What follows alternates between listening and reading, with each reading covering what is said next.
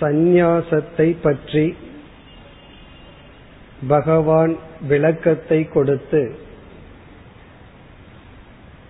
ஞானியானவன் என்ன கர்மத்தை செய்தாலும் அந்த கர்மத்தினுடைய பலன் அவனுக்கு வருவதில்லை என்று கூறினார். பொதுவாக நாம் செய்கின்ற அனைத்து கர்மத்திற்கும் பலன் கண்டிப்பாக இருக்கின்றது என்பது ஒரு நியதி. ஆனால் அதே பகவான் ஞானி செய்கின்ற கர்மத்திற்கு பலன் எதுவும் இல்லை. பாபம் புண்ணியம் என்ற எந்த பலனும் ஞானிக்கு வருவதில்லை. குர்வன் அபி ந லித்தியதே என்று கூறினார். அதற்கு பகவானே விளக்கம் கொடுத்தார். இவ்விதம் பொதுவாக கர்ம தத்துவத்தை கடந்து ஞானி இருப்பதற்கு காரணம் அவனுடைய உடல் மனம் புத்தி இவைகளிடமிருந்து செயல் வெளிப்படும் பொழுது அவனுடைய எண்ணம் எப்படி இருக்கின்றது எப்படிப்பட்ட ஞானத்திலிருந்து அவன் செயல்படுகின்றான் என்பதை விளக்கி இந்த ஞானம் இருப்பதனால் அவன் செய்தாலும் செயலினுடைய விளைவு அவனை பாதிப்பதில்லை என்று கூறினார். அதை நேற்றைய தினத்தில் நாம் பார்த்தோம். அந்த கருத்தை தொடர்ந்து கர்மயோகத்தினுடைய சாராம்சத்தை பகவான் எடுத்து விளக்கினார். அதைத்தான் இப்பொழுது நாம் பார்த்து கொண்டிருக்கின்றோம். இவ்வத்தியாயத்தில் பத்து பதினொன்று பனிரெண்டு. இந்த மூன்று ஸ்லோகத்தில் கர்மயோகத்தினுடைய சாராம்சத்தை கூறினார். நம்முடைய உடலிலிருந்து வெளிப்படுகின்ற செயல் உடலுக்கு ஒரு கிளேசம் கஷ்டத்தை கொடுத்தாலும் உண்மையில் நம்முடைய பாவனையினால் தான் நாம் துயரப்படுகின்றோம்.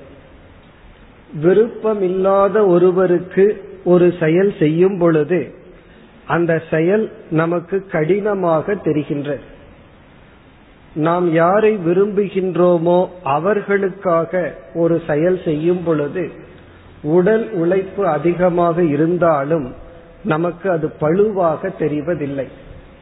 இதிலிருந்து என்ன தெரிகின்றது? நம்முடைய பாவனை தான் நம்முடைய சுகம் அல்லது துக்கத்துக்கு காரணமாகின்றது. ஆகவே பகவான் கூறினார் உன்னுடைய அனைத்து செயல்களிலும் என்னை நீ கொண்டு வர வேண்டும். எனக்காக ஈஸ்வரனுக்காக என்று பாவனை செய்து உன்னுடைய கடமைகளை செய்ய வேண்டும். அப்படி செய்யும் பொழுது நம்முடைய கடமையினால் யார் பலன் அடைகின்றார்களோ அவர்களிடமிருந்து நமக்கு எந்த எதிர்பார்ப்பும் வராது. எந்த எதிர்பார்ப்பும் வராத காரணத்தினால் நம்முடைய கடமைகளை பூர்த்தியாக நிறைவாக நன்கு செய்ய முடியும். சிலர் வந்து கடமைகளை செய்திருப்பார்கள். அதனால் பயனடைந்தவர்கள் அந்த நன்றியுடன் இல்லாமல் இருப்பார்கள். இவர்கள் என்ன சொல்வார்கள் எனில் நான் கடமையை செய்தது தவறு என்று சொல்வார்கள். நல்லதை செய்து இறுதியில் நல்லது செய்தது தவறு என்ற எண்ணம் ஏன் வருகின்றது என்றால் இந்த எதிர்பார்ப்பு அதை நீக்குவது கர்மயோகத்தினுடைய ஒரு முக்கிய அங்கம். அதையும் நாம் சென்ற வகுப்பில் நேற்று பார்த்தோம். இனி பதினோராவது ஸ்லோகத்திற்கு வருகின்றோம். இதனுடைய சாராம்சத்தை இப்பொழுது பார்க்கின்றோம். காயேன மனசா புத்தியா கேவலைகி இந்திரியைகி யோகின கர்ம குர்வந்தி. சங்கம் தியக்துவா ஆத்ம விசுத்தையே. அதாவது யோகிகள் கர்ம யோகிகள் எப்படி செயல் செய்கின்றார்கள் எதற்காக கர்மயோகத்தை மேற்கொள்கின்றார்கள். நாம் ஏன் கர்மயோகத்தில் ஈடுபட வேண்டும்? பிறகு கர்மயோகத்தை எப்படி செய்ய வேண்டும்? இங்கு பகவான் குறிப்பிடுவது கர்மயோகம் என்ற இடத்தில் புதிதாக ஒரு செயல் செய்வது முக்கியம் அல்ல. நாம் என்ன செயல் செய்து கொண்டிருக்கின்றோமோ அதே செயலில் இருக்கின்ற சரியான அல்லது புதிய பாவனை தான் கர்ம யோகம் அதாவது கோவிலுக்கு செல்ல வேண்டும் பூஜை செய்ய வேண்டும் என்றெல்லாம் கூறினால் அது ஒரு புதிதான ஒரு செயல். அன்றாட நாம் என்ன செய்து கொண்டிருக்கின்றோமோ அதற்கு வேறான செயல். அதற்கு காலம் இல்லை என்றெல்லாம் நாம் கூறலாம். ஏன்னா எனக்கு நேரம் இல்லை எனக்கு கடமைகள் எவ்வளவோ இருக்கின்றது. புதிதாக ஒரு காலத்தை எடுத்து செயல் செய்ய முடியாது என்று சொல்லலாம். ஆனால் யாரும் கர்மயோகம் செய்ய எனக்கு நேரமில்லை என்று சொல்ல முடியாது. காரணம் நாம் என்னென்னலாம் செய்கின்றோமோ அதை புதிதான பாவனையுடன் செய்வதுதான் கர்ம யோகம் நம்ம ஆட்டிடியூடில் இருக்கின்ற மாற்றம் தான் கர்மயோகம். ஆகவே இங்கு பகவான் என்ன குறிப்பிடுகின்றார்? காயேன. உடல் மூலமாக நாம் செய்கின்ற நம்முடைய அன்றாட செயல் மனசா புத்தியா? மனதின் துணை கொண்டும் அறிவின் துணை கொண்டும் இந்திரியைகி இந்திரியங்கள் துணை கொண்டும் அதாவது நம்மிடம் கொடுக்கப்பட்டுள்ள கருவிகள் மூலமாக என்னென்ன செயல்களெல்லாம் செய்கின்றோமோ புதிய செயல் என்பதில் முக்கியத்துவம் இல்லை. நம்முடைய அன்றாட வாழ்க்கையில் மேற்கொள்கின்ற அனைத்து செயல்களிலும் கேவலைகி அப்படிங்கிற ஒரு வார்த்தையை பகவான் பயன்படுத்தியுள்ளார். அதாவது அந்த செயலில் பலனில் எந்தவித பற்றும் இல்லாமல் பலனை எதிர்பார்க்க கூடாது என்று பகவான் கூறவில்லை. பலனை மனதில் நினைத்து எதிர்பார்த்து திட்டமிட்டு செய்கின்றோம். ஆனால் பலன் நம் கைக்கு வரும் பொழுது கைக்கு வந்ததற்கு பிறகு நம்முடைய பாவனை இது இறைவனுடைய பிரசாதம். இன்னும் தெளிவாக அல்லது சுருக்கமாக கூற வேண்டும் என்றால் அந்த பலனை நான் ஏற்றுக் கொள்கின்றேன் அந்த அக்செப்டன்ஸ் இதுதான் கர்மயோகத்தினுடைய இனி ஒரு முக்கிய கருத்து. இப்ப கர்மயோகம் என்று சொன்னால் அக்செப்டன்ஸ் ஏற்றுக்கொள்ளுதல்.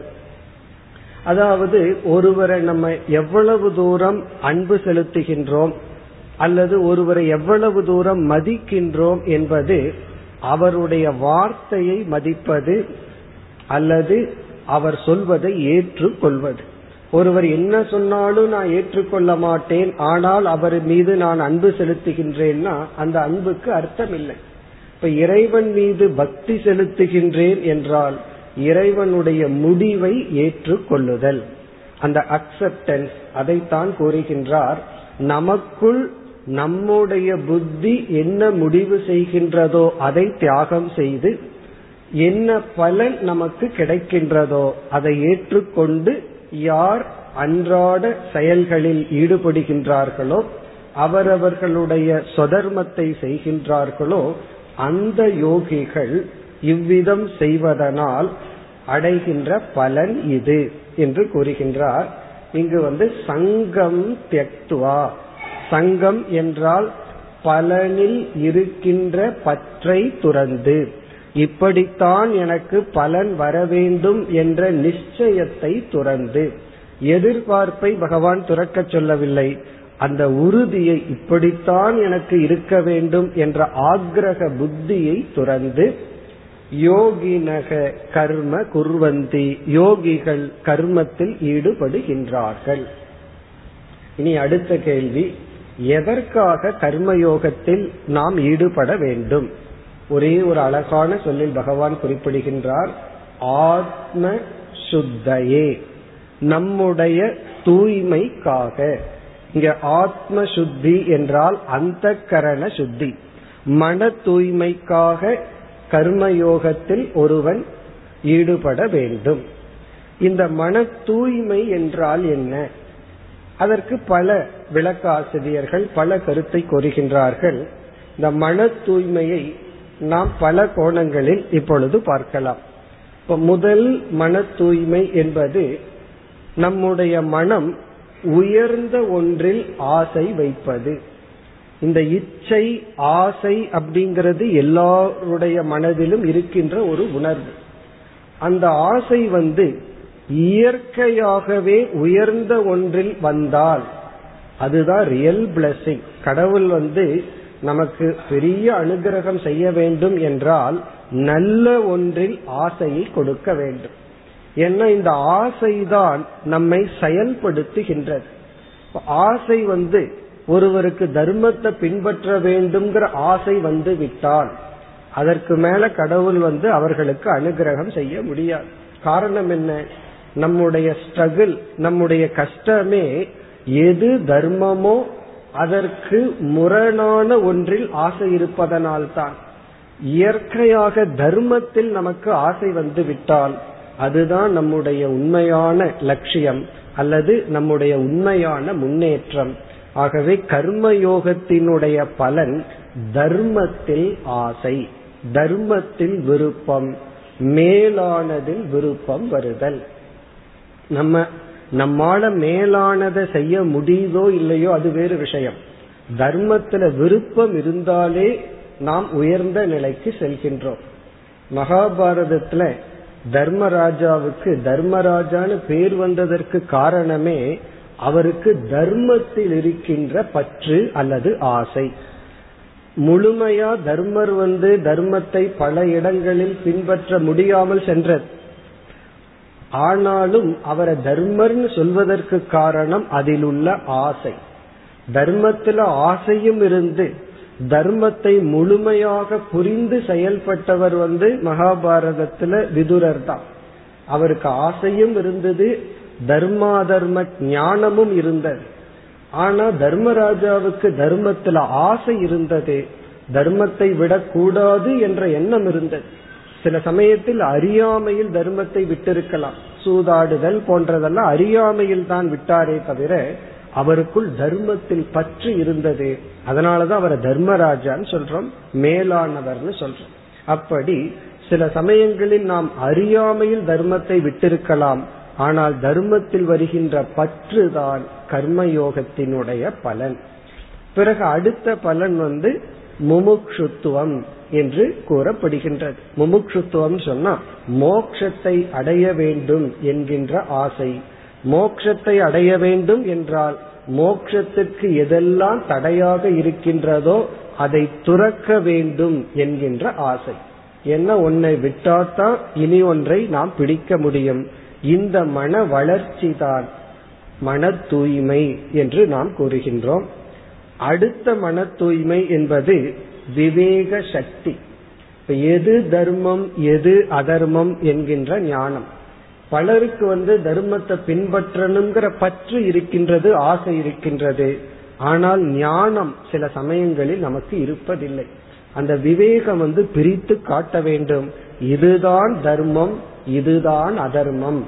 பிறகு இதுதான் நம்முடைய லட்சியம் இதுதான் நம்முடைய சாதனை.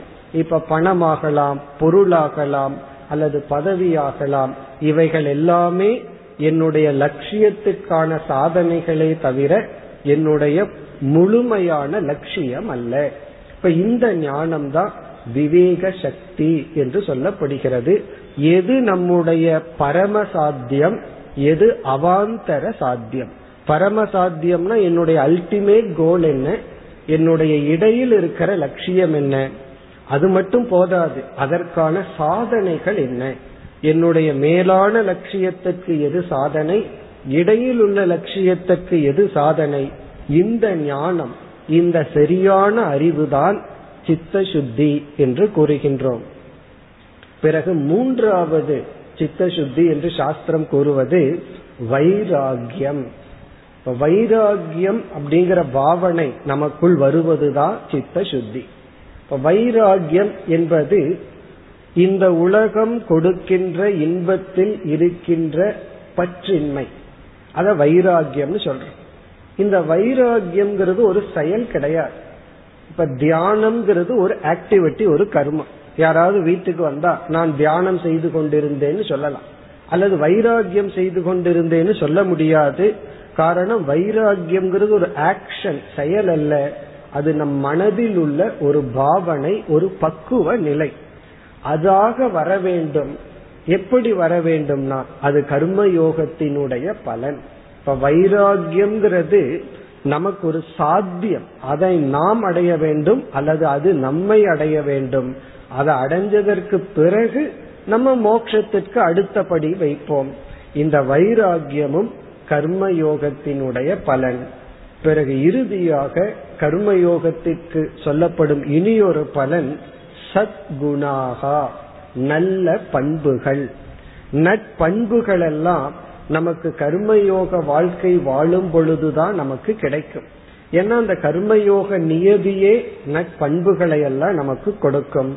இவ்விதம் மேலான ஒன்றில் மனதில் வரும் ஆசை பிறகு விவேக சக்தி வைராகியம் நான்காவதாக நட்பண்புகள்.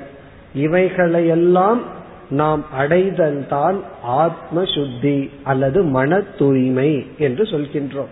இது வந்து அவ்வளவு சுலபமாக அடைந்து விட முடியாது. அதற்குத்தான் பகவான் கர்மயோகம் என்ற வாழ்க்கை முறையை உபதேசம் செய்கின்றார். இப்ப நம்ம ஏற்கனவே பல முறை பார்த்திருக்கோம் சிந்தித்துள்ளோம். கர்மயோகம் என்பது ஒரு புதிய செயல் அல்ல. நம்முடைய கடமைகள் நாம் எதை செய்து கொண்டிருக்கின்றோமோ அந்த செயலில் உள்ள பாவனை. இந்த செயல் செய்பவன கர்த்தான்னு சொல்றோம். அந்த கர்த்தாவிடம் என்ன பாவனை இருக்க வேண்டும்?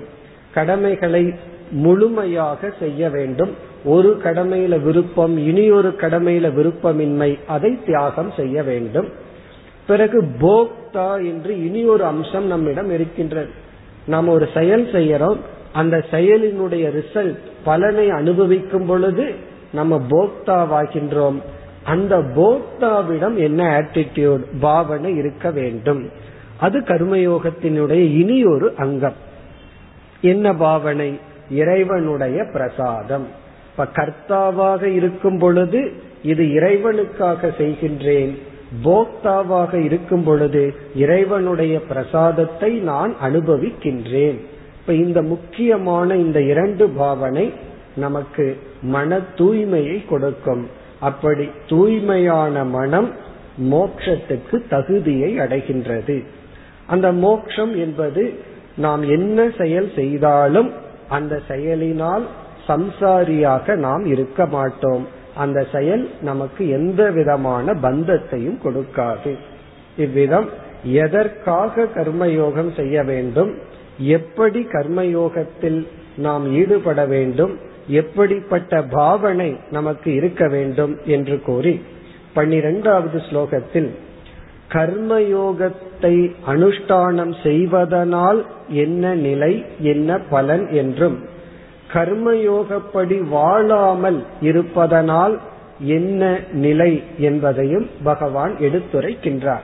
அதாவது கர்மயோகத்தை அனுஷ்டானம் செய்வதனால் நமக்கு கிடைக்கின்ற பலன் கர்மயோகப்படி வாழாமல் இருப்பதனால் நமக்கு கிடைக்கின்ற நஷ்டம். என்ன லாஸ் இந்த இரண்டையும் பகவான் ஒப்பிட்டு காட்டுகின்றார். ஸ்லோகத்திற்கு சென்றால் அதாவது யுக்தக கர்ம பலம் தெக்துவா சாந்தி மாப்னோதி நைஷ்டிகி யுக்தக கர்மயோகத்தில் பொருந்தியவன் கர்ம பலம் தெக்துவா நம்முடைய செயலிலிருந்து வருகின்ற பலனை இவன் தியாகம் செய்து. எப்படி தியாகம் செய்கின்றான்னா பலனை இவன் அனுபவிக்காமல் இருந்து என்று பொருள் அல்ல பலனை ஏற்றுக்கொண்டு. இறைவனுடைய பிரசாதமாக ஏற்றுக்கொண்டு கர்மயோகப்படி வாழ்பவன் அடைகின்ற இறுதியான பலன் சாந்தின் ஆப்னோதி மன அமைதியை அடைகின்றான். மோக்ஷம் என்று சொன்னாலே மன நிறைவுதான். நம் மனதினுடைய ஒரு தன்மை அது அந்த நேரத்துல நிறைக்க முடிவது போல் இருக்கும். மீண்டும் அதற்குள் ஒரு வெற்றிடம் தோன்றிவிடும். அதாவது மனது வந்து நம்முடைய வயிறை போல. காலியா இருந்த உடனே நம்ம என்ன பண்றோம்? உள்ள வந்து உணவை தள்ளுகின்றோம். எவ்வளவு நேரம் நிறைஞ்சிருக்கு? சில மணி நேரம். பிறகு மீண்டும் அங்கு ஒரு வெற்றிடம். மீண்டும் நம்ம உணவை கொடுக்கின்றோம். அதே பிரின்சிபல் தான் மைண்டும் மனதும். ஒரு ஆசைன்னு வரும்போது ஒரு வெற்றிடம் வந்தாச்சு. அதற்கு நம்ம பூர்த்தி செய்கின்றோம். சில நேரம்தான் அந்த ஆசையை பூர்த்தி செய்த மனம் அமைதியாக நிறைந்துள்ளது. பிறகு மீண்டும் மனதில் ஒரு வெற்றிடம். அந்த வெற்றிடம் எப்படி காட்டுகின்றது? வயிற்றுல வந்து பசிங்கிற உணர்வோடு வெளிப்படுத்துகின்றது மனம் ஆசைங்கிற உணர்வுடன் வெளிப்படுத்துகின்றது. பிறகு அதற்கு மீண்டும் உணவு கொடுக்கின்றோம். இப்படியே இருக்கின்ற மனம் நிறைவடைவதுதான் மோக்ஷம். உடல்ல நிறைவடைய முடியாது. மரணம் வரை நம்ம உணவு கொடுத்துட்டு இருக்க வேண்டும். ஆனால் மனம் ஒரு நிறைவை அடையும். அதைத்தான் நைஷ்டிகீம் என்ற சொல்லில் பகவான் அழைக்கின்றார். நைஷ்டிகீம்னா ஆத்ம நிஷ்டையிலிருந்து வருகின்ற சாந்தியை இறுதியில் ஒருவன் அடைகின்றான். இங்க பகவான் வந்து எப்படி கனெக்ட் பண்றார்? முதல் படியில் கால் வைப்பவன் இறுதி படியில் கண்டிப்பாக சென்றடைவான். இப்ப சரியான டைரக்ஷன்ல வந்து நம்ம ரூட்டை திருப்பி டிராவல் பண்ணோம்னா பிறகு இறுதியில நம்ம அடைய வேண்டிய லட்சியத்தை அடைவோம். இப்ப கர்மயோகத்தில் படி வைப்பவன் அவன் மோக்ஷம் என்கின்ற லட்சியத்தில் சென்று நிற்கின்றான். இது கர்மயோகப்படி வாழ்க்கையை அமைத்து கொண்டவனுடைய பலன்.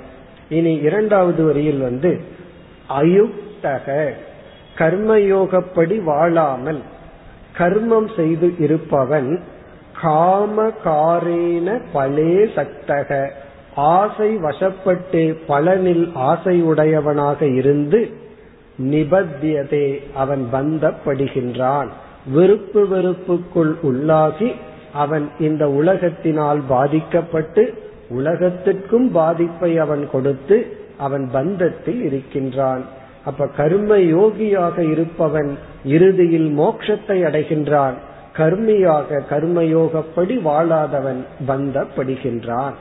இந்த கர்மயோகம் பாவனை இதெல்லாம் புரிவதற்கு கஷ்டமாக இருந்தால் கர்மயோகம் என்றால் தார்மீக ஜீவனம். தர்மப்படி வாழ்க்கையை அமைத்தல். பிறகு ஒரு கேள்வி வரும் எது தர்மம்? அதைத்தான் பகவான் உபதேசம் செய்தார். ஸ்வதர்மம் பரதர்மம் இதெல்லாம் உணர்ந்து தர்மப்படி வாழ்தல் கர்ம யோகம் இந்த தர்மப்படி வாழ்தல் அப்படிங்கறத விட தர்மத்துல இச்சை வருவதே ஒரு புண்ணியம்தான். தர்மப்படி வாழ வேண்டும்ங்கிற ஆசை வந்து விட்டால் அந்த ஆசையே நமக்கு தர்மத்தை பற்றிய அறிவையும் கொடுத்து விடும். அதனாலதான் சொல்வார்கள் ஒன்றை அடையணும்னா முதல்ல சங்கல்பம் செய் என்று சொல்வார்கள். அப்படிப்பட்ட அடைய வேண்டும்ங்கிற எண்ணத்தை வளர்த்திக்கொள். பிறகு மற்றதெல்லாம் அப்படியே அமைந்து விடும். இவ்விதம் சந்நியாசத்தை பற்றி கூறி ஞானியினுடைய ஞானத்தை வர்ணித்து பிறகு மோட்சத்திற்கான சாதனைகளை பகவான் படிப்படியாக கூறி கர்மயோகத்தினுடைய சாராம்சத்தையும் இதுவரை கூறினார் இனி நாம் அடுத்து பதிமூன்றாவது ஸ்லோகத்தின் சாரத்தை பார்க்கின்றோம். இங்கு ஞானியினுடைய ஸ்திதி அல்லது ஞானியை பகவான் வர்ணிக்கின்றார். இந்த ஐந்தாவது அத்தியாயத்துல பார்த்தோம்னா பல தலைப்புகளை பகவான் மாறி மாறி கூறிக்கொண்டு வருகின்றார். இந்த ஸ்லோகத்துல வந்து ஞானியை பகவான் வர்ணிக்கின்றார். ஞானி எப்படி இருக்கின்றான்? அவன் எப்படி இந்த உலகத்தில் வாழ்ந்து கொண்டிருக்கின்றான்? ஆகவே இது ஞானியினுடைய வர்ணனை. எப்படி இரண்டாவது அத்தியாயத்துல ஸ்தித பிரஜன்னு சொல்லி ஞான நிஷ்டனை வர்ணித்தாரோ அதே போல இங்க ஞானியை வர்ணிக்கின்றார். ஐந்து வர்ணனை பகவான் இங்கு கொடுக்கின்றார். இவ்விதம் ஞானியானவன் இந்த உலகத்தில் இருக்கின்றான். இதெல்லாம் எதற்கு? எதற்கு ஞானியை போய் பகவான் வர்ணிக்கணும் என்றால் இந்த வர்ணனையில் ஞானியினுடைய லட்சணத்தில் ஞான பலன் நமக்கு விளங்குகின்றது. இப்ப ஞானிய வர்ணிக்கும் பொழுது ஞான பலன் நமக்கு தெரிகின்றது. எதற்கு ஞான பலன்னா இந்த பலனை நாம் அடைய வேண்டும். அடைய வேண்டும் என்றால் கர்மயோகத்திலிருந்து சாதனையை ஆரம்பிக்க வேண்டும். இதுல வந்து ஒவ்வொன்றாக இப்பொழுது நாம் பார்ப்போம். சர்வ கருமாணி மனசா சந்நிய இது ஞானியினுடைய முதல் லட்சணம். சர்வ கர்மாணி. தன் உடலிலிருந்து மனதிலிருந்து தோன்றுகின்ற அனைத்து செயல்களையும் மனசா சந்நிய மனதினால் சந்நியாசம் செய்து. இதிலிருந்து என்ன தெரிகின்றது? சில செயல்களை எல்லாம் உடல் அளவில் நாம் துறக்க முடியாது மனதளவில் தான் துறக்க முடியும். இப்ப இங்க வந்து சந்நியசிய என்றால் விட்டு மனதளவில் விட்டு. இப்ப இங்க யார் ஞானி என்றால் இங்கு வந்து சந்நியாச ஆசிரமத்தில் வாழ்பவன் இல்லறத்தில் வாழ்பவன் என்ற வேற்றுமையை பகவான் செய்யவில்லை. அவனுடைய பிராரப்தப்படி இல்லறத்தில் இருக்கலாம் அல்லது சந்நியாச ஆசிரமத்தில் இருக்கலாம். எங்கு இருந்தாலும் அவனுடைய உடலிலிருந்து வெளிப்படுகின்ற செயல்களை மனதால் அவன் துறக்கின்றான். எப்படி? அதை நம்ம ஏற்கனவே பார்த்தோம். இந்த உடல் மனம் இந்திரியங்கள் இவைகள்தான் செயல்படுகின்றது. நான் அறிவு சொரூபமான ஆத்மா இவைகளுக்கு சாட்சியாக இருக்கின்றேன். இந்த உலகத்தை நான் எப்படி வேடிக்கை பார்க்கின்றேனோ அதே போல என்னுடைய உடலிலிருந்து வருகின்ற செயல்களையும் நான் சாட்சியாக வேடிக்கை பார்க்கின்றேன் என்ற எண்ணத்தில் மனதினால் அனைத்து செயல்களையும் இவன் துறக்கின்றான். அப்ப இவனுடைய உடல் அந்த சூழ்நிலைக்கு ஏற்ற செயல் செய்து கொண்டு வருகின்ற. ஆனால் இவனுடைய மனமோ அந்த செயலை துறந்துள்ளது. இது ஞானியினுடைய ஒரு லட்சணம். மனதினால் அனைத்து செயல்களையும் துறந்து. இனி அடுத்த கேள்வி சரி அவன் எப்படித்தான் இருக்கின்றான்? அவனுக்குள்ள அவனுடைய மனநிலை எப்படி இருக்கின்றது? சுகம் ஆஸ்தே. இது இரண்டாவது லட்சணம். சுகம் ஆஸ்தே என்றால் அவன் அவனுக்குள் மகிழ்ச்சியாக இருக்கின்றான். ஆத்மனி ஏவ ஆத்மனா துஷ்டக. தன்னிடத்திலேயே தான் மகிழ்ந்திருக்கின்றான். இது வந்து சாஸ்திரத்துல அடிக்கடி கூறுகின்ற மோட்சத்திற்கான லட்சணம். எது மோக்ஷம் என்றால் நம்மிடத்திலேயே நாம் மகிழ்ந்திருத்தல். இப்ப என்னையே நான் பார்க்கும் பொழுது எனக்குள் இருக்கின்ற ஒரு நிறைவு தான் மோக்ஷம் இப்ப தைத்திரிய உபனிஷத்தில் மோக்ஷத்தை வர்ணிக்கும் பொழுது அவன் தன்னிடத்தில் திருப்தியாக இருக்கின்றான் என்பது அவனுக்குள் இரண்டு விதமான எண்ணங்கள் வந்து அவனை பாதிக்காது. ஒன்று வந்து நான் இதை ஏன் செய்தேன்? என்ற ஒரு உணர்வு நான் இதை ஏன் செய்யவில்லை? என்ற ஒரு உணர்வு. இந்த கில்ட் அண்ட் ஹர்ட் அப்படின்னு சொல்லுவார்கள். எந்த விதமான குற்ற உணர்வும் இல்லாமல் அதாவது இதை நான் செய்திருக்க கூடாது இதை நான் செய்திருக்க வேண்டும் எந்த குற்ற உணர்வு இல்லாமல் பிறகு மற்றவர்கள் என்னை துன்புறுத்தி விட்டார்கள் மற்றவர்கள் என்னை புண்படுத்தி விட்டார்கள் என்ற எண்ணமும் இல்லாமல் தன்னிடத்தில் நிறைவாக சுகமாக மகிழ்ச்சியாக இருத்தல் மோக்ஷம் இதெல்லாம் ஞானியினுடைய நிலை. இந்த சுகம் ஆஸ்தேங்கிறதுல இனியொரு கருத்தும் இருக்கு. அவன் வந்து இந்த உலகத்துல எந்த விதமான எஃபர்ட்டும் இல்லாம ரொம்ப மகிழ்ச்சியாக வாழ்ந்து வருகின்றான். மகிழ்ச்சிக்காகத்தான் பொதுவா மனிதர்கள் முயற்சி செய்கிறார்கள். இன்பத்திற்காகத்தான் முயற்சி இருக்கின்றது. இங்கு வந்து ஞானி தன்னுடைய இன்பத்திற்காக முயற்சி செய்வதில்லை. ஒரு ஆனந்தத்திற்காக முயற்சி செய்வதில்லை. காரணம் என்னவென்றால் அவனே ஆனந்த சுரூபம் என்று உணர்ந்து மகிழ்ந்து இருக்கின்றான். இது வந்து இரண்டாவது லட்சணம். மூன்றாவது லட்சணம் பஷி வசி என்றால் தன்னுடைய அனைத்து இந்திரியங்களையும் தன் வசத்தில் வைத்திருப்பவன். தன்னுடைய மனதை தன்னுடைய வசத்தில் வைத்திருப்பவன். அப்படின்னா இந்த பொய்யான உலகமானது அவனுடைய மனதை ஈர்த்து விடாது. இந்த உலகத்துக்கு அவனுடைய மனதை ஈர்க்கும் சக்தி கிடையாது. என்னைக்கு மோக்ஷம் என்றால் என்னைக்கு இந்த உலகம் நம்ம திருப்திப்படுத்துற சக்தியை இழக்கின்றதோ அன்னைக்கு இந்த உலகம் நம்மை துயரப்படுத்தும் சக்தியை இழந்து விடும். இப்ப இந்த உலகத்துக்கு வந்து நம்ம திருப்திப்படுத்துற சக்தியை உண்மையிலேயே நம்ம தான் கொடுக்கறோம். அதே போல இந்த உலகம் என்னை துயருறுத்துகிறது என்றால் அந்த சக்தியையும் நம்ம தான் இந்த உலகத்துக்கு கொடுக்கின்றோம். இந்த ஞானி தன் வசத்தில் இருக்கின்றான் என்றால் இந்த ஜெகத்தினுடைய வசத்தில் இல்லை.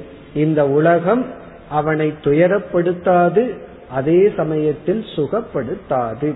இப்ப உலகம் சுகப்படுத்தாது என்றால் அவன் சூன்யமாக இருப்பானோ என்றால் சென்ற லட்சணம் வந்து சுகம் ஆஸ்தி. அவனுக்குள் அவன் நிறைவாக இருக்கின்றான். பிறகு இதெல்லாம் எங்க இருக்கின்றான்னா நவத்வாரே புரே தேகின்னு சொல்கின்றார். இந்த ஒன்பது வாயில்கள் துவாரத்தை உடைய இந்த சரீரத்தில் அவன் சுகமாக மகிழ்ச்சியாக அமர்ந்துள்ளான். பிறகு எப்படி வாழ்கின்றான்? அடுத்த லட்சணம் ந குர்வன் அதற்கடுத்தது ந காரையன். இவன் எதையும் செய்வதில்லை அதற்கடுத்தது எதையும் செய்விப்பதும் இல்லை. இவன் வந்து எதையும் செய்வதில்லை செய்ய தூண்டுவதும் இல்லை. யாரையும் எந்த செயலிலும் தூண்ட மாட்டான் இவனும் எதையும் செய்ய மாட்டான். இப்ப இதெல்லாம் எப்படி பொருள் கொள்ள வேண்டும் என்றால் நான் ஆத்மா நான் எதையும் செய்பவன் அல்ல யாரையும் செய்ய தூண்டுபவனும் அல்ல. இந்த ந காரையன் அப்படிங்கிற சொல்ல பகவான் அடுத்த ஸ்லோகத்தில் விளக்குகின்றார். நான் எதையும் செய்பவன் அல்ல எதையும் செய்ய தூண்டுபவனும் அல்ல யாரும் என்னை தூண்டுபவர்களும் அல்ல. நான் ஆத்மஸ்வரூபமாக என் வசத்தில் மகிழ்ச்சியாக இருக்கின்றேன். இதெல்லாம் எதற்கு பகவான் சொல்கின்றார்? ஞானத்தினுடைய மகிமை. ஒருவன் ஞானத்தை அடையும் பொழுது அவன் இப்படி இந்த உலகத்தில் வாழ்கின்றான். இதைத்தான் நாம் ஜீவன் முக்தி என்று அழைக்கின்றோம். இனி வந்து அடுத்த ஸ்லோகத்தில் பதினான்காவது ஸ்லோகத்தில் ஞானி எதையும் செய்வதில்லை செயலை தூண்டுவதும் இல்லை என்று சொன்னார். அந்த பகுதியை பகவான் விளக்குகின்றார். பொதுவாக நமக்கு ஒரு சந்தேகம் வரும். நம் மனதில் இருக்கின்ற ஆத்மா நம்மை வந்து செயலில் தூண்டுகிறது. இப்ப நான் என்னமோ சும்மாதான் இருக்கலாம்னு நினைக்கிறேன். ஆனா உள்ள இருக்கிற ஆத்மா தான் என்னை தூண்டுகின்றது அப்படின்னு நம்ம நினைக்கின்றோம். இங்கு வந்து பகவான் பதில் கூறுகின்றார். இந்த ஆத்மா எந்த செயலையும் செய்வதில்லை. பிறகு உள்ளிருந்து தூண்டுவதெல்லாம் யார்? அப்படின்னா அது அனாத்மாவான நம்முடைய மனம்தான் மனதில் உள்ள வாசனைகள் தான் மனதில் உள்ள சம்ஸ்காரங்கள் தான் நல்லதுக்கோ தீயதுக்கோ நம்மை தூண்டுகின்றது. இந்த ஆத்மா அல்லது இறைவன் அல்லது பிரம்மன் எதையும் தூண்டுவதில்லை எதையும் செய்ய சொல்வதில்லை. ஆகவே அந்த ஆத்மாவுக்கு சம்சாரம் என்பது இல்லை. அந்த கருத்தை குறிப்பிடுகின்றார். இதெல்லாம் வந்து ஆத்ம தத்துவத்தை விளக்குகின்ற பகுதிகள். இப்ப இதனுடைய சாராம்சம் நம்ம ஏற்கனவே நேற்று பார்த்தோம். ஆத்ம விசாரத்தில் நான்கிற சொல்லில் ஆத்மா என்ற ஒரு தத்துவம் அடங்கியுள்ளது. ஆனால் நாம் அறியாமையில் அனாத்மாவான உடலையும் ஆத்மாவிடம் சேர்த்து கொண்டோம். இப்ப நான்கிற சொல்லுல தூய்மையான சாட்சியான அறிவு சுரூபமான ஆத்மாவிடம் ஜடமான மாறக்கூடிய இந்த உடலையும் உள்ளே சேர்த்து விட்டோம். அப்ப நான்கிற சொல்லுக்கு இந்த இரண்டும் சேர்ந்ததாக இருக்கின்றது. அப்படி சேரும் பொழுதே இந்த நான்கிற சொரூபமான ஆத்மாவினுடைய தன்மையை நாம் மறந்து விடுகின்றோம். ஏன்னா அது அதை மறைப்பதற்கு காரணம் அனாத்மாவை சேர்த்தி கொண்ட காரணத்தினால். இப்ப நம்ம என்ன நினைத்து விடுகின்றோம்? எனக்குள் இருக்கின்ற ஆத்மாதான் என்னை செயல்படுத்துகின்றது கர்மத்தில் தூண்டுகின்றது என்றெல்லாம் நினைக்கின்றோம். இப்ப இங்கு பகவான் கூறுகின்றார் ஆத்மா எந்த செயலையும் செய்வதில்லை எந்த செயலையும் செய்ய தூண்டுவதில்லை அது சாட்சியாக இருக்கின்றது. யாருக்கு இந்த ஞானம் இருக்கின்றதோ அவர்கள் ஆத்மஸ்வரூபமாக இருந்து எதையும் செய்வதில்லை எதையும் செய்ய தூண்டுவதில்லை. பிறகு இதெல்லாம் யார் செய்கின்றார்கள்? நம்முடைய உடல். இப்ப உலகத்தில் இருக்கிற ஒரு மனிதன் ஒன்றை செய்தால் நம்ம எப்படி வேடிக்கை பார்க்கின்றோமோ அதே போல ஞானி தன்னுடைய உடலை அவன் வேடிக்கை பார்க்கின்றான். அவன் அதற்கு விலகி இருந்து பார்க்கின்றான். ஆத்மா எதையும் செய்வதில்லை.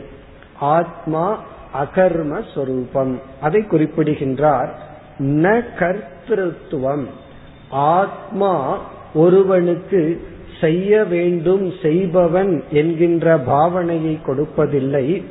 ந கர்மாணி செயலையும் அது செய்விப்பதில்லை. ந கர்ம பல சம்யோகம். இந்த ஆத்மா ஒருவனை கர்ம பலத்தில் இணைப்பதும் இல்லை. இதெல்லாம் யாருன்னா? பிரபு அப்படிங்கிற சொல்லுல பகவான் ஆத்மாவை அழைக்கின்றார். நம்ம உடலுக்குள் இருக்கின்ற இந்த பிரபுவானவன் இந்த மாதிரி நம்ம கர்த்தா வாக்குவதில்லை கர்ம பலத்துடன் சேர்ப்பதில்லை இதெல்லாம் பிறகு யார் செய்கின்றார்கள்? பகவான் வந்து இதையெல்லாம் செய்வது ஸ்வபாவஸ்து பிரவர்த்ததே அப்படிங்கிற இடத்துல மாயா என்ற ஒரு தத்துவத்தில் தான் இவைகள் இயங்கி வருகின்றது. இப்ப இங்க மாயை அப்படின்னு ஒரு தத்துவத்தை பகவான் அறிமுகப்படுத்துகின்றார். இந்த வேதாந்தத்துல புரிந்து கொள்ள முடியாத சில தத்துவம் இருக்கு. அதுல வந்து மாயா மித்தியா போன்ற தத்துவங்கள். கடைசியில நம்ம என்ன சொல்லுவோம்? ரொம்ப புரியலையேன்னா மாயைன்னு சொல்லிடுவோம்.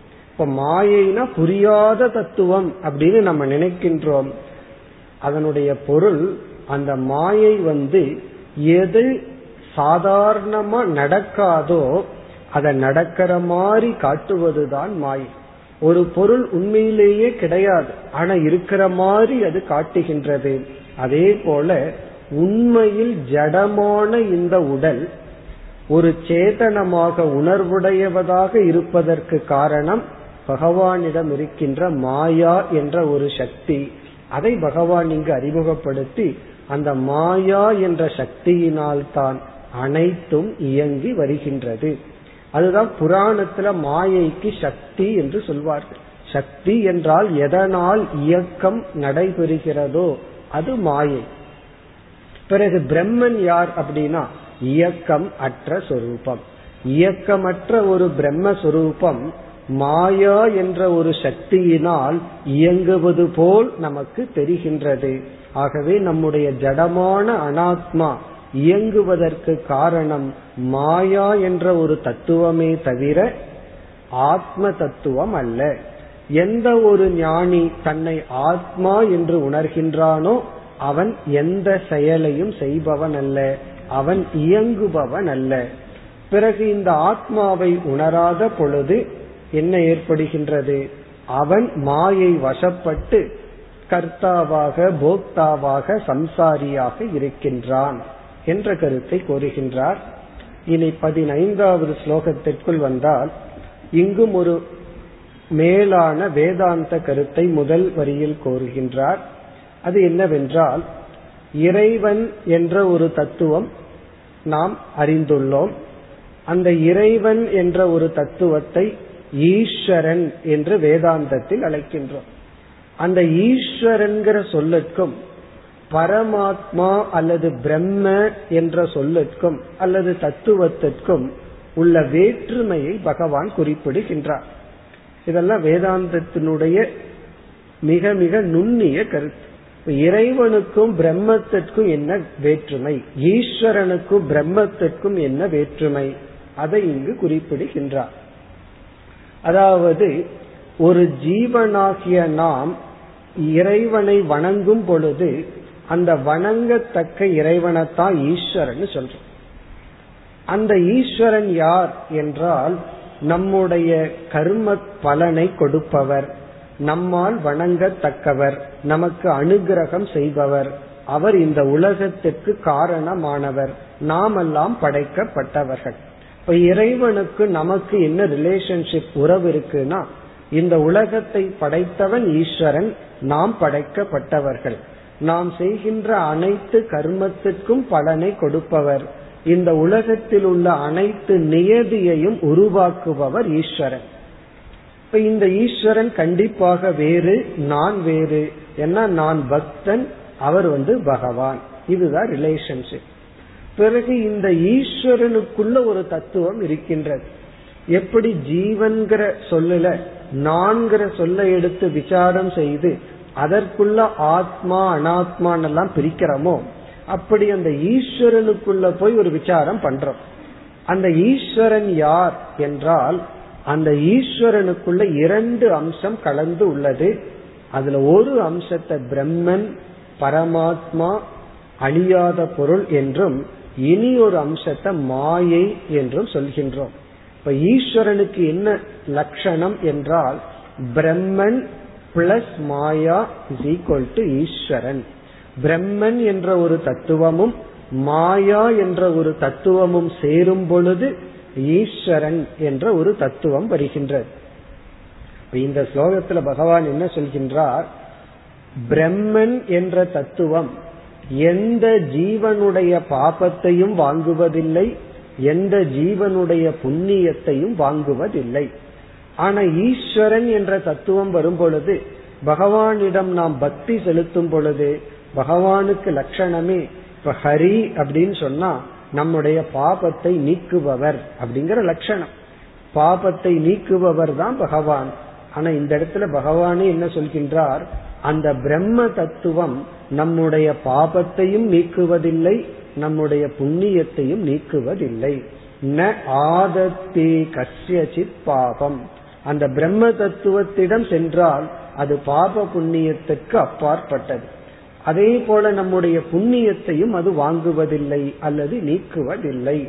ஆனா ஈஸ்வரன் சொன்னா அவர் யார்னா? நம்ம பாவத்தை நீக்குபவர் புண்ணியத்தை கொடுப்பவர் கர்ம பலனை கொடுப்பவர். இப்படி எல்லாம் லட்சணம் இருக்கு. ஆனா அந்த பிரம்மன் என்ற ஒரு தத்துவத்திடம் செல்லும் பொழுது அது நம்முடைய பாப புண்ணியத்தை வாங்குவதில்லை நீக்குவதில்லை. என்ன காரணம்னா அந்த பிரம்மனும் ஜீவனுடைய ஆத்மஸ்வரூபமும் ஒன்றுதான். இந்த பிரம்மன் வேறு ஜீவன் வேறு அல்ல. இந்த இடத்துலதான் மகா வாக்கியம் அப்படின்னு வேதாந்தத்தினுடைய மைய கருத்தானது வருகின்றது. வேதாந்தத்துல வந்து நமக்கும் இறைவனுக்கும் என்ன உறவு என்ற கேள்வி வரும் பொழுது எதன் அடிப்படையில் அப்படின்னு ஒரு கேள்வியை நம்ம உருவாக்கணும். இந்த உடலின் அடிப்படையில் என்றால் இறைவன் வந்து நம்மை படைத்தவர் நாம் படைக்கப்பட்டவர்கள். நாம் கர்மம் செய்கின்றோம் அவர் அதற்குரிய பலனை கொடுப்பார். இந்த உடலை நீக்கி ஆத்மா என்றால் பிறகு அந்த ஈஸ்வரனிடம் மாயையை நீக்கி பிரம்மன் அந்த பிரம்மனும் இந்த ஜீவனுடைய ஆத்மாவும் ஒன்றுதான். இதுதான் மகா வாக்கியம் இதை பகவான் இங்கு மறைமுகமாக கோரி அந்த ஈஸ்வரன் என்பவர் இங்கு வந்து அந்த பிரம்மனானவன் யாருடைய பாவத்தையும் புண்ணியத்தையும் வாங்குவதில்லை. அவர் என்றும் அழியாத விபு எல்லா இடத்திலும் வியாபித்துள்ளார் என்று கூறுகின்றார். உடனே நமக்கு ஒரு சந்தேகம் வரலாம். இப்படியெல்லாம் ஒரு பிரம்மனை நான் அறிந்ததே இல்லையே. இப்படியெல்லாம் ஒன்று இருப்பதாக எனக்கு தெரியவில்லையே. உடனே பகவான் தலைப்பை மாற்றுகின்றார். இதே ஸ்லோகத்தில் அஜானேன ஆவிருதம் ஞானம். இந்த ஒரு பேருண்மையானது நானே பிரம்மஸ்வரூபமாக இருக்கின்றேன் என்ற பேருண்மையானது அஜானேன ஆவிருதம் அறியாமையினால் மறைக்கப்பட்டுள்ளது. தேன முக்கியந்தி ஜந்தவக அதனால் அனைத்து ஜீவராசிகளும் மோகவசப்பட்டுள்ளார்கள். இப்ப இந்த வரியும் அடுத்த ஸ்லோகத்திலும் பகவான் அறியாமை அதாவது அஜானம் ஞானம் இதன் தன்மையை விளக்குகின்றார். ஆகவே இப்பொழுது நாம் விசாரத்திற்கு எடுத்துக்கொண்ட விஷயம் அறியாமை பிறகு அறிவு. அஜானம் என்ற ஒரு தத்துவமும் ஞானம் என்ற ஒரு தத்துவம். இப்ப நமக்கு வந்து எதுல அஜானம் இருக்குன்னா அஜானத்தை பற்றிய அஜானம் நமக்கு இருக்கு. நேச்சர் ஆஃப் இக்னரன்ஸ் அறியாமைய பற்றிய அறியாமை நமக்கு இருக்கின்றது. அதை வந்து பகவான் விளக்குகின்றார். அறியாமையை பற்றிய அறியாமைனா அறியாமை என்ற ஒன்று நம்முடைய அறிவை மறைத்து அதனால் நாம் மோகவசப்பட்டுள்ளோம். இந்த உண்மையை நாம் உணரும் பொழுது அறியாமையினுடைய தன்மையை எந்த அளவுக்கு உணர்றமோ அந்த அளவுக்கு தான் அறியாமையை நீக்குகின்ற சரியான சாதனையில் நாம் ஈடுபடுவோம். அதனால் இப்ப நம்ம என்ன பார்க்க போறோம்? அறியாமையினுடைய தன்மையை பார்க்க போகின்றோம். நேச்சர் ஆஃப் இக்னரன்ஸ் அறியாமை எப்படிப்பட்ட தன்மை உடையது? இதுதான் ரொம்ப முக்கியமான கருத்து. இப்ப வேதாந்தத்திற்குள்ள அல்லது தத்துவ நூல்களுக்குள் நாம் செல்லும் பொழுது முதலில் நாம் உணர வேண்டிய விஷயம் வந்து அறியாமையினுடைய தன்மை. காரணம் நம்முடைய அனைத்து அனர்த்தத்துக்கும் இந்த அறியாம தான் காரணம். நம்ம வந்து ஏன் கஷ்டப்படுறோம் அப்படின்னு ஒரு கேள்வியை எடுத்துட்டோம் அப்படின்னா படிப்படியாக சென்று கடைசியில அறியாமையில நிற்போம். இப்ப இரண்டாவது அத்தியாயத்துல அப்படித்தான் நம்ம ஆரம்பத்தில் விசாரம் செய்தோம். அர்ஜுனனுடைய துயரத்துக்கு காரணம் என்ன? அந்த காரண விசாரத்தை ஆரம்பிக்கும் பொழுது முதலில் பீஷ்மர் துரோணருடைய மரணம் காரணம் அப்படிங்கிற கருத்து வந்தது. இப்ப பீஷ்மர் துரோணருடைய மரணம் காரணமா அல்லது பீஷ்மர் துரோணர் மீது அர்ஜுனனுக்கு இருக்கிற பற்று காரணமான அடுத்த கேள்வியை கேட்கிறோம்.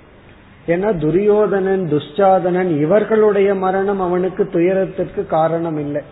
பீஷ்மர் துரோணருடைய மரணம் தான் காரணம்னா அந்த மரணம் மட்டும் காரணம் இல்லை. அவர்கள் மீது பற்று இருந்த காரணத்தினால் தான் மரணம் இவனுக்கு காரணம் ஆகிறது பிறகு அடுத்த கேள்வி நம்ம என்ன கேட்டோம்? அவர்கள் மீது பற்று வருவதற்கு என்ன காரணம்? என்றால் அவர்களுடைய மனம் உடல் இதை தன்னுடையதாக இவன் நினைத்தான். எனக்கு உதவி செய்தவர்கள் என்று நினைத்தான். எனக்குன்னு சொல்லும்போது இவனுடைய உடல். இப்ப இவனுடைய உடலுக்கும் மனதுக்கும் உதவி செய்த காரணத்தினால் தான் பற்று வந்தது. இப்படியே கேள்வி கேட்டே போனோம் அப்படின்னா இவனுடைய இறுதியான துயரத்திற்கு காரணம் அறியாமை. அப்படித்தான் கீதையே ஆரம்பித்தது. அசோச்சியான்னு சொல்லி பகவான் ஆரம்பித்து பண்டிதாக ந சோச்சந்தி ஞானிகள் துயரப்படுவதில்லைன்னு ஆரம்பித்தார். அங்க நம்முடைய விசாரத்துல முடிவு செய்தது அனைத்து அனர்த்தத்திற்கும் காரணம் அறியாமை. அப்போ அந்த அறியாமையினுடைய நேச்சர் என்ன? தன்மை என்ன? அதைத்தான் பகவான் இங்கு விளக்கி பிறகு ஞானத்தினுடைய தன்மையையும் சமமாக விளக்குகின்றார். அப்பொழுதுதான் இந்த அறியாமையை நாம் நீக்க வேண்டும் ஞானத்தை அடைய வேண்டும்ங்கிற லட்சியத்திற்கு நாம் வர முடியும். இப்ப அறியாமையினுடைய சில தன்மைகளை பார்ப்போம். அதுல முதல் தன்மை அஜானத்திற்கு சாஸ்திரம் கொடுக்கிற லட்சணம் ஆவரண சொரூபம். ஆவரண சொரூபம்னா இருப்பதை மறைப்பதுதான் அறியாமை. இப்ப அறியாமைன்னு சொன்னா அது ஏற்கனவே இருக்கு அதை மறைப்பதுதான் அறியாமை. இப்ப வஸ்துவை அழிப்பது அறியாமை அல்ல. ஒரு பொருளை வந்து நாசம் செய்வது அறியாமை அல்ல. ஒரு பொருள் இருக்கின்றது ஆனால் அதை மறைக்கின்றது. அதுதான் அறியாமை. அப்ப பிரம்மன் ஒண்ணு இருக்கு பரமாத்மான்னு ஒண்ணு இருக்கு அதை மறைப்பதுதான் அறியாமை. பிறகு அறியாமையினுடைய இனி ஒரு லட்சணம் எப்பொழுது ஒரு பொருள் மறைக்கப்படுகின்றதோ அது மறைத்தலுடன் நின்று விட்டால் ஒரு கஷ்டமும் கிடையாது. அதை தொடர்ந்து அனர்த்தம் விக்ஷேபமானது தோன்றும். இப்ப கயிறானது மறைக்கப்படும் பொழுது அதில் பொய்யாக பாம்பை நாம் பார்க்கின்றோம். அந்த பாம்புக்கு காரணம் என்னன்னா கயிறினுடைய மறைப்பு. கயிறு மறைக்கப்படும் பொழுதுதான் பாம்பானது நமக்கு அறியாமையில் தோன்றுகிறது. இப்ப அறியாமையினுடைய நெக்ஸ்ட் ஸ்டெப் வந்து விக்ஷேபம். இல்லாத ஒன்றை நாம் பார்க்கின்றோம். இது வந்து ஆத்ம விஷயத்துல மட்டுமல்ல. லைஃப்லயே அப்படித்தான். ஒன்றை புரிஞ்சுக்கல அப்படின்னா உடனே அதை தவறாக புரிந்து கொள்வோம்.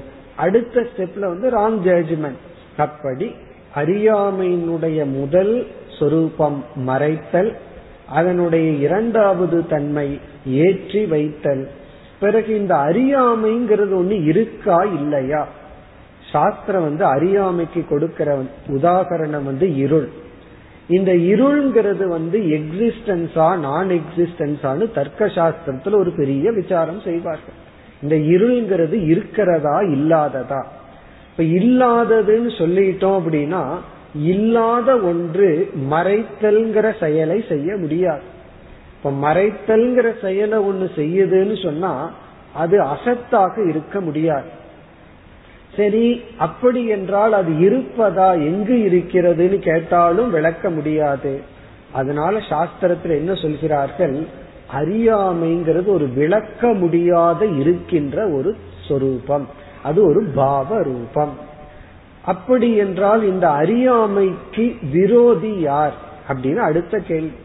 அதற்கு தான் இந்த எக்ஸாம்பிள நம்ம சொல்றோம். இருளுக்கு ஒரே ஒரு விரோதி தான் இருக்கான் அது வந்து வெளிச்சம் லைட் அதே போல அறியாமைக்கு ஒரே ஒரு விரோதி வந்து ஞானம் தான் ஞானம் என்று ஒன்று வந்துதான் அறியாமையை நீக்க முடியும். அதனாலதான் வந்து அறியாமைக்கு வந்து பல மார்க்கம் கிடையாது. அறியாமை அப்படிங்கிறது நமக்கு ஒரு நோயாக இருந்தால் அனர்த்தத்திற்கு காரணமாக இருந்தால் இந்த அறியாமையை நீக்குவதற்கு பல மார்க்கம் இல்லை. ஒரே ஒரு மார்க்கம் ஞானம். அறிவுதான் இந்த அறியாமையை நீக்க முடியும். பிறகு வந்து அதனாலதான் அறியாமைக்கு லட்சணம் சொல்லும் போதே ஞானேன நாசியம் அஜானம் சொல்வார்கள். எது அறிவினால் அழியுமோ அதுதான் அஜானம் அறிவினால் எது நீக்கப்படுமோ அதுதான் அஜானம் பிறகு இந்த அஜானத்துல ஒரு பெரிய பிளஸ் பாயிண்ட் என்னன்னா அது நீக்கத்தக்கது. அது வந்து நம்மால நீக்க முடியும். அறியாமைக்கு இருக்கிற ஒரு பெரிய நன்மை என்னன்னா அது அழிவுக்கு உட்பட்டது.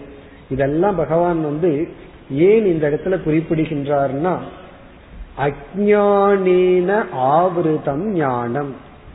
இப்படிப்பட்ட அறியாமையினால் பேருண்மையானது அல்லது பிரம்மனானது மறைக்கப்பட்டுள்ளது. அதனால் ஜீவர்கள் மோகத்தை அடைந்துள்ளார்கள். பிறகு நம்முடைய சம்சாரத்திற்கு எத்தனையோ காரணத்தை சொல்லலாம். நம்முடைய கர்ம வினையினோ உலகமோ இதெல்லாம் சொல்லலாம். அதெல்லாம் ஆரம்பத்தில் இருக்கின்ற படிகள். ஆனால் உண்மையில் நம்முடைய துயரத்திற்கு காரணம் அறியாமை. இப்ப யார் வந்து அறியாமைதான் என்னுடைய சம்சாரத்திற்கு காரணம்னு உணர்கின்றார்களோ அவர்கள்தான் அறிவை நாடி செல்வார்கள். என்னுடைய துயரத்திற்கு காரணம் அதாவது செவ்வாய் தோஷத்தினால புதன் தோஷத்தினாலன்னு எல்லாம் நினைக்கிறார்கள் வச்சுக்கோமே. என்னுடைய கிரகத்தினால காரணம் சொன்ன என்ன செய்வார்கள்? பரிகாரம் பிராயசித்தம் செய்வார்கள். என்னுடைய துயரத்திற்கு காரணம் என்னுடைய அஜானம்னு யார் உணர்கின்றார்களோ அவர்கள்தான் முமுட்சுக்கள் அவர்கள்தான் ஞானத்திற்கு வருவார்கள். ஆகவே அடுத்த ஸ்லோகத்தில் பகவான் இதை குறிப்பிடுகின்றார். ஞானத்தினுடைய தன்மையை பகவான் விளக்குகின்றார்.